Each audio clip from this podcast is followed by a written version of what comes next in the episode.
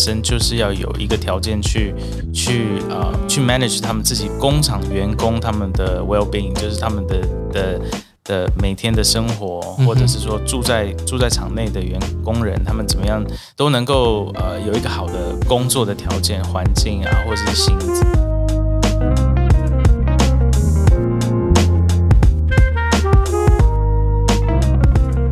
大家好，欢迎来到老板想什么。那呃，我们现在在疫情稍微微解封之后，我们可以邀请更多的来宾来上节目，是呃感到非常开心的事情。那今天这位来宾，我们想了很久，很想一直很想邀请他来，但是因为之前疫情的关系，呃，就呃彼此就是按兵不动这样子，所以我们要等一个好的时机来请他来到现场。那呃，今天请他来也是一个蛮特别的意义，这样子。呃，为原因为什么？我们等一下让老板来解释。那我想直直接开宗明义，让大家讲这位来宾有多么的重量级，跟你的生活也许是息息相关。大家一定都喝过星巴克吧？大家一定都呃去过星巴克的店里。那也许你有买过星巴克的杯子，如果你手上有的话，星巴克的保温杯或者是它的杯子，我敢说百分之。我刚我刚刚本来想讲百分之百，不过来宾非常的诚实，他说我看是八十哦，所以百分之八十星巴克的杯子都是他家的公司所做的。当然，如果你有就是拿到体体验最近的这个保平安啊，保平安，那我敢说它是百分之百 是这家公司所做的。对我们今天请到的就是呃，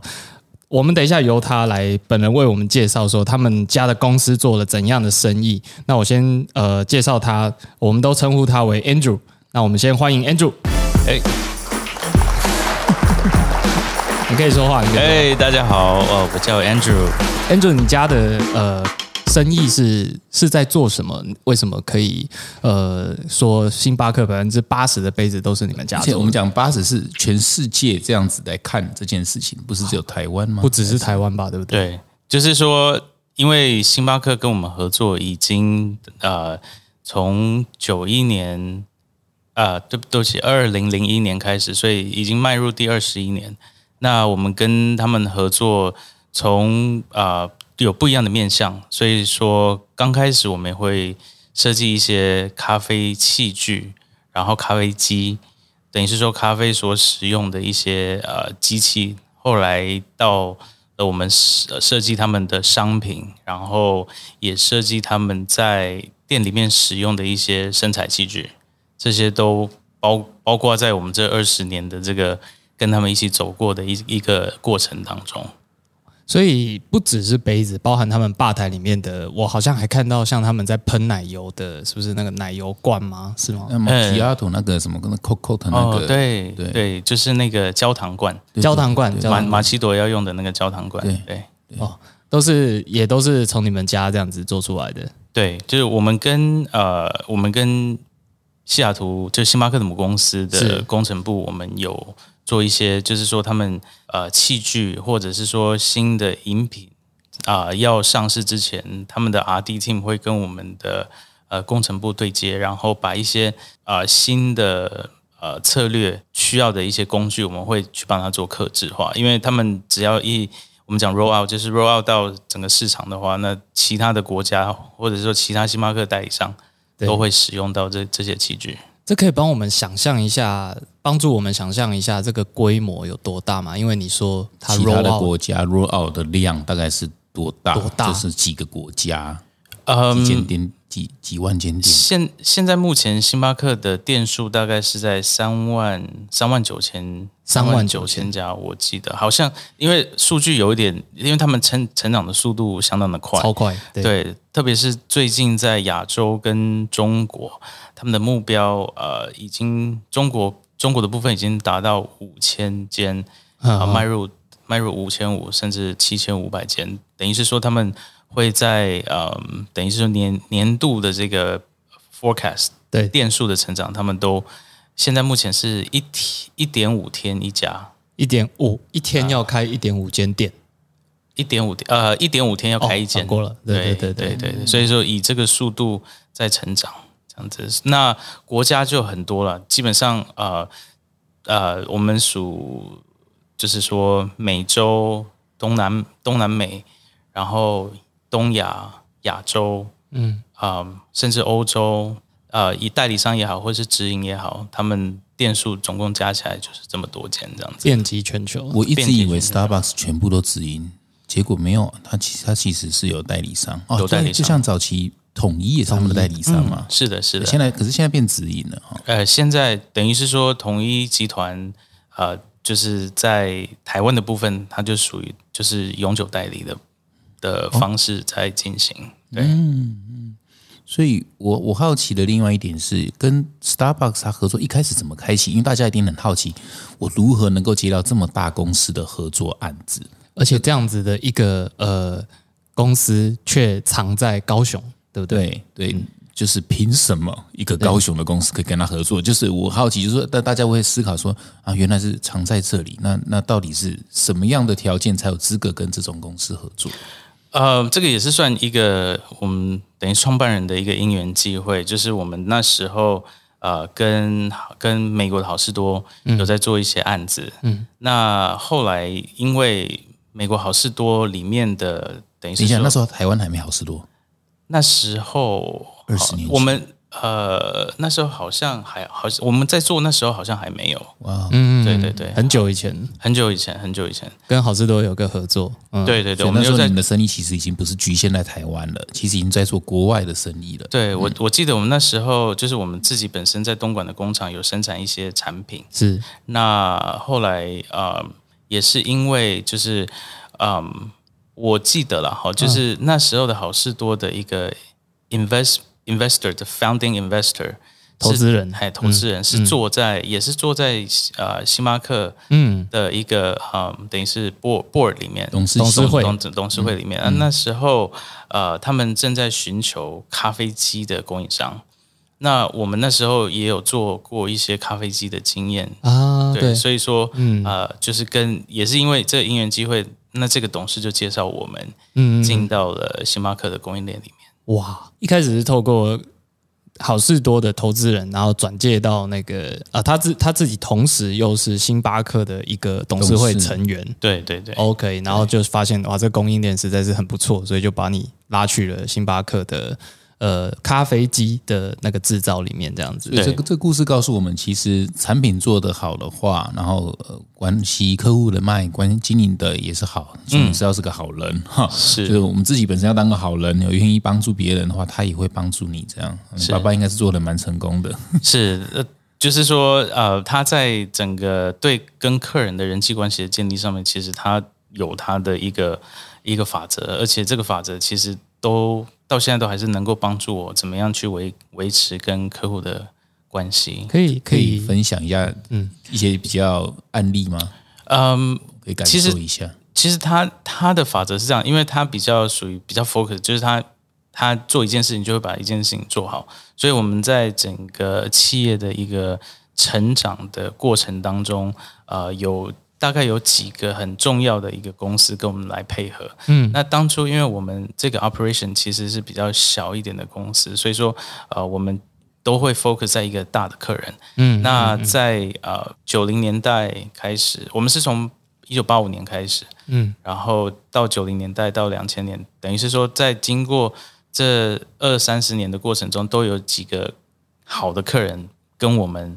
啊、一起合作。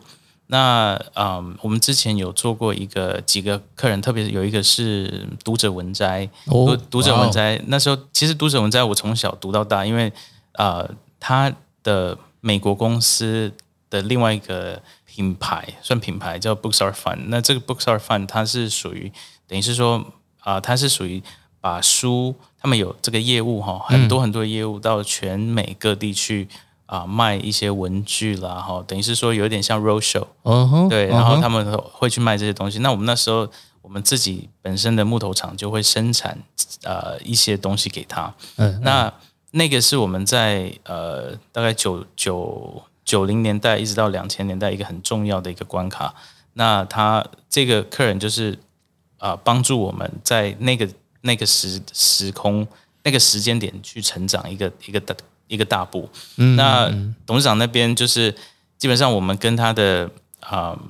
这个这个 Books Are Fun 的这个采购，其实是一个很密切的关系。我们到现在其实都还是很好的朋友，对等于是说我们不是只是做做生意了，就是像在交朋友对，这样子。那我那时候我还记得说，像董事长都会记得他的生日啊，他小孩子全家人的、的的的生日。其实这个对呃，就是说跟跟客人之间有那种小小的一个，他你你知道他是就是有有在花时间在经营这段这段嗯，呃 relationship 的时候，其实跟他的关系会比较更深、更深层一点。嗯，那到现在，其实即便他已经有点算退休了，退休了，我们还是彼此都有都还是有 email 来的来往，这样互彼此互相关心。董事长就是您的父亲，对对对，甚至能够记得这位呃 Books Are Fun 的采购他的全家人生日一些小细节，这样小细节然后像朋友一样的经营关系这样。对对对 OK OK，嗯，这几天才收到一些粉丝的来信，他收到那个保温瓶 TTN 保温瓶，这是 Andrew 的公司帮我们做的。嗯，等一下还要请你分享一下你公司的名字哈，我觉得蛮有趣的。对，然后然后他们就很压抑的写信跟我说，老板，我本来以为这是满赠品，应该是就是免费的，就是赠品，怎么会？竟然出乎意料的热水放在里面，放了半天以后拿出来还烫到自己的嘴巴。啊，这不是应该的吗？对啊，可是，一般市面上正品的保温瓶打开，其实都是都没有保温的效果，没有什么保温的效果，而且盖子可能那个塑胶盖一摸就知道质感会不好，这样子。对，然后这个有保温的效果，其实好像是有抽真抽真空嘛，在过程里面。是是，等于是说，在每一个工厂哦，他们的抽真空的方式都不尽相，都差不多，但是呃，它能够能够抽出多少的空气让它更真空，其实这也是一门学问。哦，真的吗？嗯，哇哦，空真空还有程度之分，这样有有有。有有。哦，就是它可能还会留留可能百分之多少的气体在里面，哎，因为它因为抽真空通常就是它要在一个真空炉里面加温到某一个程度，能够把所有的空气因为用这个方式去抽出来。嗯嗯，那抽到最真空的话，等于是说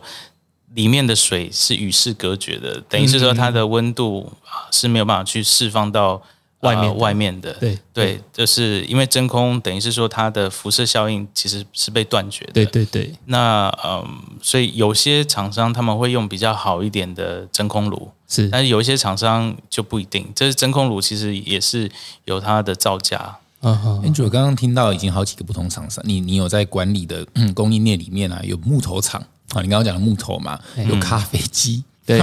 然后里面还有什么嗯马奇亚的那个那个罐子，塑胶厂、然后还有真空炉，呃，金属厂，所以光是做一个呃咖啡的器具，然后杯子、保温瓶这样子的呃生意，你就要底下你的底下就有很多个供应链，相信应该不止刚刚所说的这些，对不对？对我们现在目前的供应链其实就是分材质，分材质，对，哦。每每每一种材质大概就是 大概三间到四间，我们可以询询价，或者是说跟他们有维维持一个关系，像陶瓷厂，呃，或者是说像不锈钢厂、塑胶厂、玻璃厂，然后木头厂、皮革，皮革厂，对，等于是说，呃，这些这些可这些工厂跟我们一起合作，可以让我们的设计师去把他们的专业，呃，他们好的地方可以去把它搭搭成一个更更美好的产品出来。是对于那个呃品牌方来说，他们就是找你，但是你呢就要再往下去找更多的供应链来做这个整合，这样子。是的，那这些供应链都全部集中在台湾吗？还是嗯，我刚刚有听到一个是东莞，那个应该是你刚刚说到二十几年前在做那个呃读者文摘那个生意的时候，对对。那现在呢？现在的工厂也都是集中在东莞吗？还是其实我们现在目前工厂的分布大概百分之八十是在台湾，百分呃百分之二十是在台湾，百分之八十是在中国。在中国？对对哎，因为以曾就是说在疫情前，其实嗯，呃，在中国的厂商还是有很多，嗯，就是说地域性的优势，地域性的优势，对，然后再加上就是说，等于是说他们的供应链啊、呃基本上都是一条龙，所以说我们在在台湾做的时候，可能呃这些产品可能会一个一个产品可能会发很多工厂去完成，嗯，但是在中国的话，他们就是一个工厂就把全部的东西都做好，是是，所以说还是会有一些呃人口的红利啦，好，或者是说一个生生产成本的的红利嗯，在里面。而且他们也已经整合好了，所以就省下你们蛮多功夫这样子。对对，因为其实我们在寻求好的工厂，其实我们有我们自己一套模式，就是说我们会哎，嗯，其实就是跟一般，就是说一般贸易公司在做这个工厂的 sourcing 其实是差不多，只是说因为我们自己本身有客人来的一些一些品质的要求，所以我们会按照客人的品质要求去去寻求这些工厂。因为除了品质要求以外，还有一些好比说道德采购，就是说比较大、哦比较道德采购，对，比较、嗯比较大的品牌，他们会希望说，这个工厂里面其实所有的嗯，就是工厂的经营都要合合法合法、对合规。合规。那还有就是说，他们对啊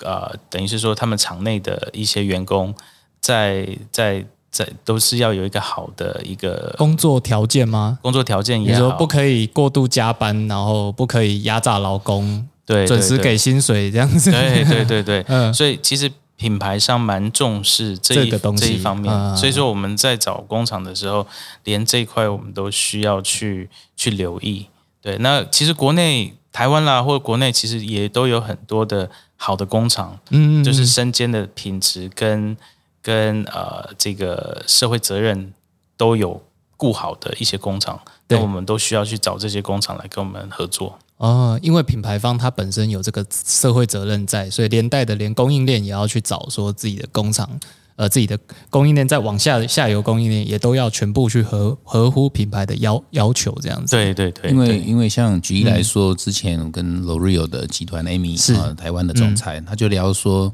我就问他说，我们如何能够接到 L'Oreal 的代工生意？啊，这也是我很好奇，就像你有办法接到 Starbucks 这样子，他就说，首先就像，他就说，首先你一定要想办法证明你的工厂是有 sustainability，因为嗯 这个叫永续能源，永续的这一块，就因为他们品牌在乎的就是永续。啊，这个整个集团在乎的是永续，所以你要能够成为他们供应链之一，你就必须要成为永续的人的会员之一，这样就很多永续的这些认证啊、标章这样。Starbucks 相信应该也是往这方面走吧，真的大型的国际品牌，没错，没错，是他们对，其实他们对工厂呃的自主管理的要求很高，所以其实我们在自主管理自主管理，嗯。自主管理就是说他们自己工厂本身就是要有一个条件去去呃去 manage 他们自己工厂员工他们的 well being，就是他们的的的每天的生活，或者是说住在住在厂内的员工人，他们怎么样都能够呃有一个好的工作的条件、环境啊，或者是薪资。也是说，他们这一块其实他们要看的是工厂他们本身能不能够管好这一块，就是说对待他们自己的员工是一个一个好的，给给他们一个基本合合法合规的品质。嗯，在工作的环境里面，那还有就是他们生产这些特别他们自己工厂生产出来的产品，他们有没有自主管理？就是说他们有 QA 啊，有 QC，对。能够跟我们出来的东西是基本上是合乎呃品牌商的条件，对。对品质的条件。我们今天还没有介绍到这间公司的名字，可以请哦。Andrew 好好讲这间公司，因为我相信很多听众，我们的一些听众可能他自己有来做类似相关的产业啊，他可能有自己家里只有真空炉啊，还是什么，他或许想要跟 Andrew 合作，也想要打进这个供应链之一，成为其中的一员，或者是他也是消费性的品牌，很需要正品，像对像我们。对对对，其实其实你们不只是跟我们这种正品公司合作，我们当时看上这个也是因为不知道可不可以讲 GoGoRo，对啊，B N W 它其实都有这些的需求，这样这些你们都有合作过。那那那所以。那一定会好奇这间公司到底叫什么名字？你可以跟我们分享这。我们要怎么找到你？我们我们的我们的呃中文的公司叫做地也多，地也多地是呃花开并蒂的地，也许的也多少的多，是呃实业有限公司。那我们的 DBA 就是我们的 logo 就是 Woodmax，就是 Woodmax，哎 OK W O O D M A M A X 啊 Woodmax。OK，地也都听起来非常 很多分地的感觉。它它其实是有来源的，然后记得上次对你有分享。嗯，这个名字其实是从一个芬兰语叫 “tieto”，“tieto” 就是 technology 的意思，就是刚刚开始，呃，我们的创创办人在开始这个公司的时候，本来是希望说他是走比较属于科技科往科技产业去发展，所以说我们那时候在取名字的时候，刚好里面有一个算 partner 吧，嗯，他他是芬兰人，哦，真的，对，那他那时候我们一起。创造了第一个哇！我记得是二八六还是三八六吧？那时候他们 刚开始的时候，这个应该是在一九八零年代初的时候哇！对，那时候所有的呃，所有的大的这些这些呃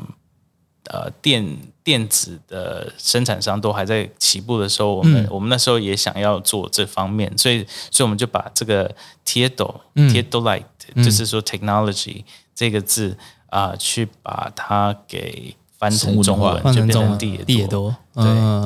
，OK OK，所以曾经是想要做电子产品、科技产品的哦，所以才会跟咖啡机具那些比较跟器材、机械类的稍微有一点关系。对对，我们其实跟一般啊，就是说台湾啊，那时候贸易正在兴盛的时候啊，八零年代、九零年代，就是说贸易转工厂，其实台湾的中小企业很多都是。就是贸易，然后自己转工厂。我们其实也是在那一波的这个那那个 wave 里面，我们也是呃这样子开始的。所以有转到工厂，可是现在还有自己的工厂吗？还是现在都是在管理别人的工厂？现现在都在管理管理管理比较多。这也是我比较好奇的一点，就是当你的客户这么大的客户，而且可能接到很多大型的国际客户，那还有必要有自己的工厂吗？还是其实有自己的工厂有它的好处。就是说，我们假如工厂啊经营的好的话，其实会有很多呃品牌商会直接来找我们。嗯，那因为从我们的角度，我们觉得说，呃，在在做品牌的时候，其实我们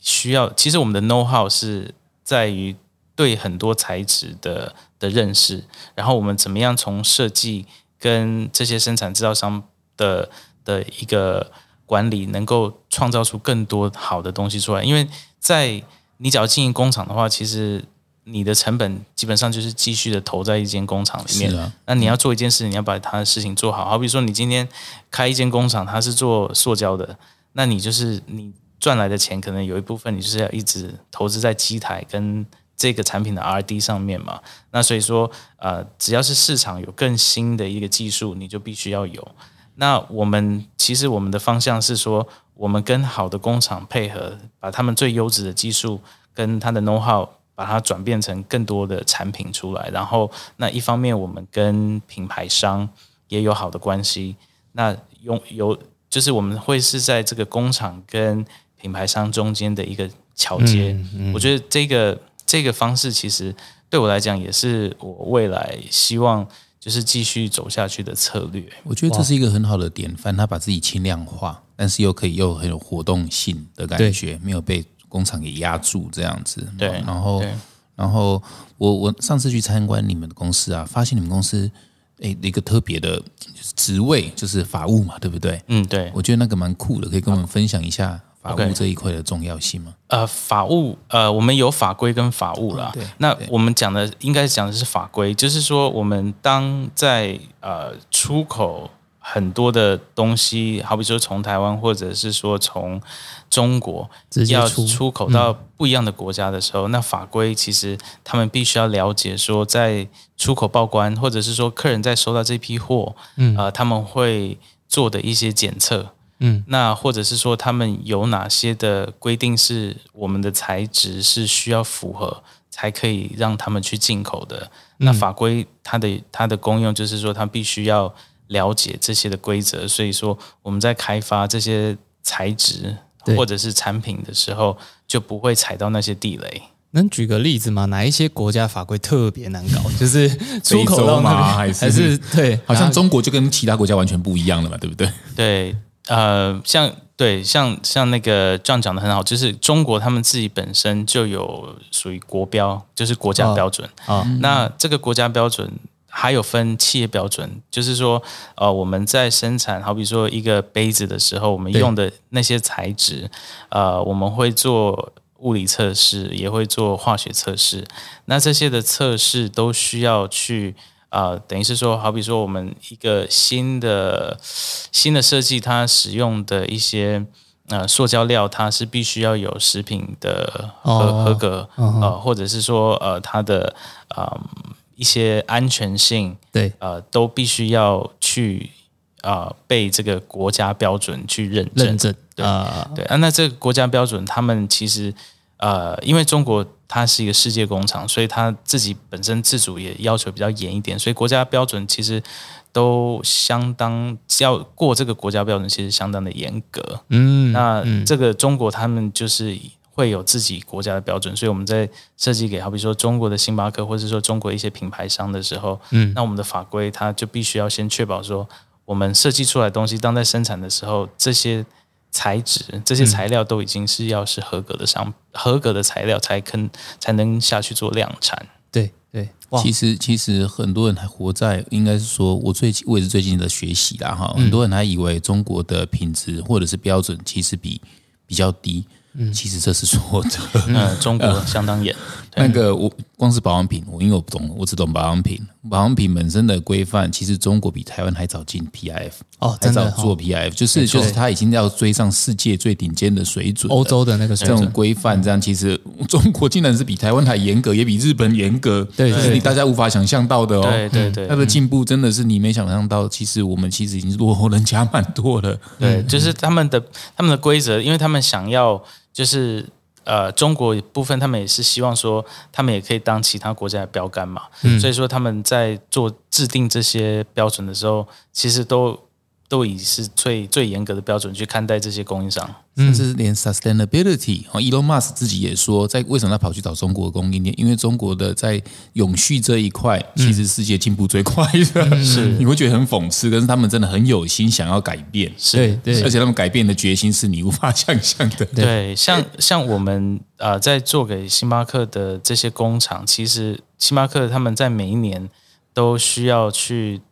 对这些工厂去做一个重重，等于是说呃 audit，就是呃复验复复审。他们他们不是说哦，你今天审过了，你就永远不用再审，他们还是会有复审的每年嘛，哈，的，嗯，就是看说他自己这一间工厂本身的，嗯，成绩在哪里。只要只要只要他是不及格的话，可能每年都要重重验。但是假如他今天成绩是比较好，就是自主管理良好的话，那他可能就是两年验一次。所以就是他们也是有分分等级。那他们会从人权、环保，然后对跟品质上面都会去做复验。哇哦哇哦！所以意思是说，当我接到一个星巴克的单，不要以为就从此高枕无忧，你两年还是会被检验一次这样。对对对我的问题是，他是来检验你，还是检验你底下的供应链？我底下的供应链。哇，哦他还要直接就是这么细的下去但是由你来帮忙协调这些事情吧。对对对因为那么多供应链，对，由我们来协调，因为它是挂在我们公司下面的供应链，所以我们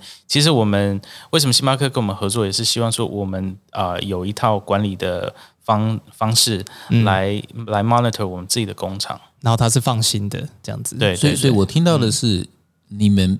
让星巴克做事情变得简单，因为他自己要去管理这个上百间哦，不知道几十间工厂，而且要找品质还有价格都要合一规范，还有刚刚讲的法规的这部变化，他自己会忙死。等于他有你这个伙伴的话，你 make things easier。对、对，没这样吗没错没错，这个也是一个蛮重要的一个啊、呃关卡啦。嗯，对因为我刚刚听到一个价值，就是说，呃，Andrew 他们可以在工厂跟品牌端的中间扮演一个很重要的、不可取代的角色。就是因为像工厂，他们可能很会、很会做产品，可是不知道到底市面上什么产品才是，也不知道规格要求在哪里。哎，对对对，什么东西才会卖，然后什么东西才是市场上的消费者需要的东西。但是品牌端就反过来都完全可能不太理解制造的细节或什么的，但是你可以在中间很好的去把它们无缝的衔接起来我。我我之前去啊，我看到一个很感动的东西是，哎你们花了很多时间在研发一些无为博哎，可是这无为博哎，其实搞不好十项里面成功可能过不了一项，对不对？因为你要提案上去嘛。对对对等于就是有点像是这些工厂一一有新技术，他可能会跟你说：“哎，我跟你说这个新技术什么什么很好，那你要不要提案给 Starbucks？” 可是你还要整合其他公司的最新技术，然后做一个设计。这好像是你们公司一个很大的一个一个一个资产，一个一个胜出的地方，对不对？对，其实我们很我们的工程师跟设计师真的就是喜欢就是玩无为博因为我觉得这个其实是在让我们工厂去练习说，当客人有问题的时候，我们怎么样找到对的方式来帮客人解决问题。所以，所以像这种就是好比说，你今天在在学习的时候，你会做一些题目，你题目做久了，你就知道怎么做。到时候考试的时候，你就知道怎么回答。所以说，这个也是客人都三不五时会给我们一些题目，好比说，呃，客人需要呃更更可以可以在一般的环境里面降解的一些塑胶材质，用这些环保材质去做一些杯子出来，或者是说，呃，他们今天需要做一些呃，就是说。重复使用的一些产品，他他不希望说哦，我们做的产品可能就是一次性，他们可能要用某些方式、某些产品去取代一些一次性的的的一些塑胶料，哦，好好比说吸管啦，好或者是杯子啊、盘子，有些像那种塑胶杯一次性的，那我们怎么样去做一些啊、呃能够又环保，然后又可以重复使用的杯子出来？这这很多的进步，其实每天在进步，但是它慢慢慢进步，有些人可能没有察觉那么多。我再举一个例子，这是上次也是 Andrew 跟我说的，我先学现卖，但是 Andrew 可以分享更多细节。有没有大家有没有发现，以前去星巴克里面常常会有那个两声敲很大的“叩叩”两声，嗯，现在是不是渐渐消失，没有听到了？不是他们偷工减料，这个 Coco 这个可以，就是那个砸，就那 Coco 两声，可能以前常常听到，对这现在不见了。你有没有想过说为什么？这其实是 Andrew 他们的发明。真的是什么？呃，有两种 Coco，一种是 Espresso Coco，、然后一种是、呃焦糖的 Coco。就是说，嗯。我们我们现在目前是可以解决掉焦糖的部分，因为嗯。Espresso 那个 Coco 还是需要，因为他们要把那个呃那个咖啡渣哎。把它敲掉。敲掉，所以那个那个声音还是在。对。但是有一个有一个声音是，当他们在做这个焦糖玛奇朵的时候，对，呃、我现在目前负责的可能是国外的部分，就是北美的部分，就是他们现在目前的焦糖，他们是直接倒过来放。那倒过来放的时候，等于是说用地心引力的方式，直接让焦糖是直接可以挤出来。那那个罐子本身下面有一个出口，嗯，它就是它是一个等于是说一个细胶的结构，让它能够堵住那个呃堵住那个焦糖，不会不会滴到桌上。对，但是你拿起来的时候可以直接就挤，我也不用做任何动作，一拿起来就可以直接挤。对对对，因为其实焦糖就已经它是属于 ready to dispense，对对。就是你直接挤出来它就有，但是你停了之后它就又缩回去，所以所以以前的以前的焦糖是倒着放，你需要的时候你才转过来之后，然后你要甩一下让焦糖对对对到对对，到那个出口之后再挤嘛，对对对，但是现在是直接拿起来就可以，就可以挤了。对。哇，很酷哎，这个很小的细腻的东西，一直有在进化中哈。对对对因为这个有照片吗？好想看哦。它也是它也是减少，因为其实我们在嗯做这一、这一个案子的时候，他们给我们的的一个题任务题任务就是说，嗯怎么样去当人当排队的人嗯很多的时候，我们怎么样帮他省时间？嗯嗯，就是说减步骤哈。对减少那个排队的时间，因为排队、啊好像我记得他们是说排的超过几个人之后，后面的那些人就就离开了，他们会选择因为啊他们会选择晚一点再来。了解。所以所以能就再也不来了。或者是嘿，或者是当天就可能去找 Seven，、或者是找其他的去买嗯咖啡嘛。对对对，因为选择性太多，所以怎么样在当就是说一家星巴克在排队的时候，嗯我们的我们的器具能够帮他缩减呃泡一杯咖啡的时间。时间，对嗯，哇哦，这个稍微可以一窥品牌大品牌在想的事情的方多细式，腻哈。对，他在优化整个顾客那个顾客体验，嗯，对，对顾客体验，对。那诶，我我刚刚就是一很好奇一点，就是说你刚刚有一个有一段是说你的呃供应链啊，八成在中国，然后一个八两成在两成在台湾嘛，对不对？嗯嗯，那你要怎么做到 QC 这件事情？因为稍早的时候你也有提到说，品牌方他们对 QC 啊或 QA 啊这些非常的重视。对，QC 的部分哈，是我们现在目前在中国跟台湾，我们自己有团队是帮我们的品牌商去 QC 产品。所以说，在我们供应链里面的工厂，基本上我们会有我们自己的团队，在当在出货的时候，他们会到这些工厂去做 QC。嗯，那所以说，好比说像这次的这个呃保平安吗？保保平安，那我们的团队就是会到那间工厂去去做 QC，确保说他们出货之前，嗯。我们会抓到一些一些瑕疵。啊。假如是说他们在呃，我们我们讲 AQL，就是说在验货的标准里面，它抽抽的批量，假如不良率超过某一个程度的话，那他们就需要返工，哦哦，就是哦。我们就会杜绝，就是说坏产品的出厂的几率这样子，所以是是。所以是我们自己的团队去执行这一块。哇哦，对。对，有一个专门像那个就是不可能的任务那种，就是一个 team 专门去飞到各个工厂，然后去在那边做出货前的 QC，然后如果做不好，你就是重做。这样子。对，而且但是他们他们特别在这段疫情当之间就特别辛苦，呃，对，没错，像想象。前几个月前吧，嗯。就是说呃，在中国可能区域性的他们会爆爆发一些疫情。一一些疫情，那就变成那个人就要困在那那个省份，不能出来，也不能进去，呃，就等于就是他们就不能跨省，嗯所以等于是说，相对的，他们一定要在一个定点去就待在那边，嗯然后等到任务结束之后，他们可能才可以跨省。这是个难题耶。那你你们怎么度过这个危机？就是成本啊，就是啊他们就必须要住在住在那边当地的这个这个旅馆，可能要住久一点。住久一点，对，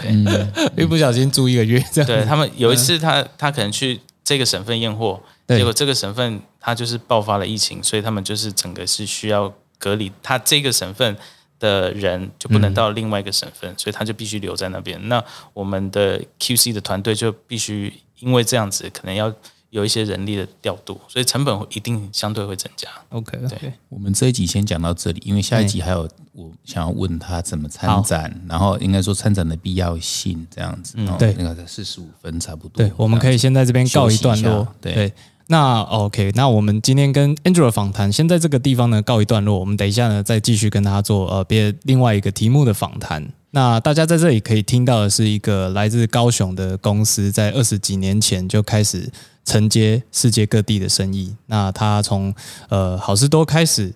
接到星巴克这样子一个全球性的咖啡品牌的工作，那呃提供扮演他一个算是不可或缺的伙伴呢，提供他吧台里面的工具啦，然后保温杯等等周边商品。那他怎么做到供应链的管理，然后让自己的公司身为呃，就是说不会因为要生产大量的东西，就有一个很重的成本压在工厂上，而是把自己轻量化，然后把供应链外包下去。但是这中间有非常多那个管理上的技巧。那希望大家听到这边呢，对于代工厂的一个新的未来或者是一个模式，能够有一些收获。谢谢大家的收听，我们下一次再见喽。那我们先跟大家说声再见，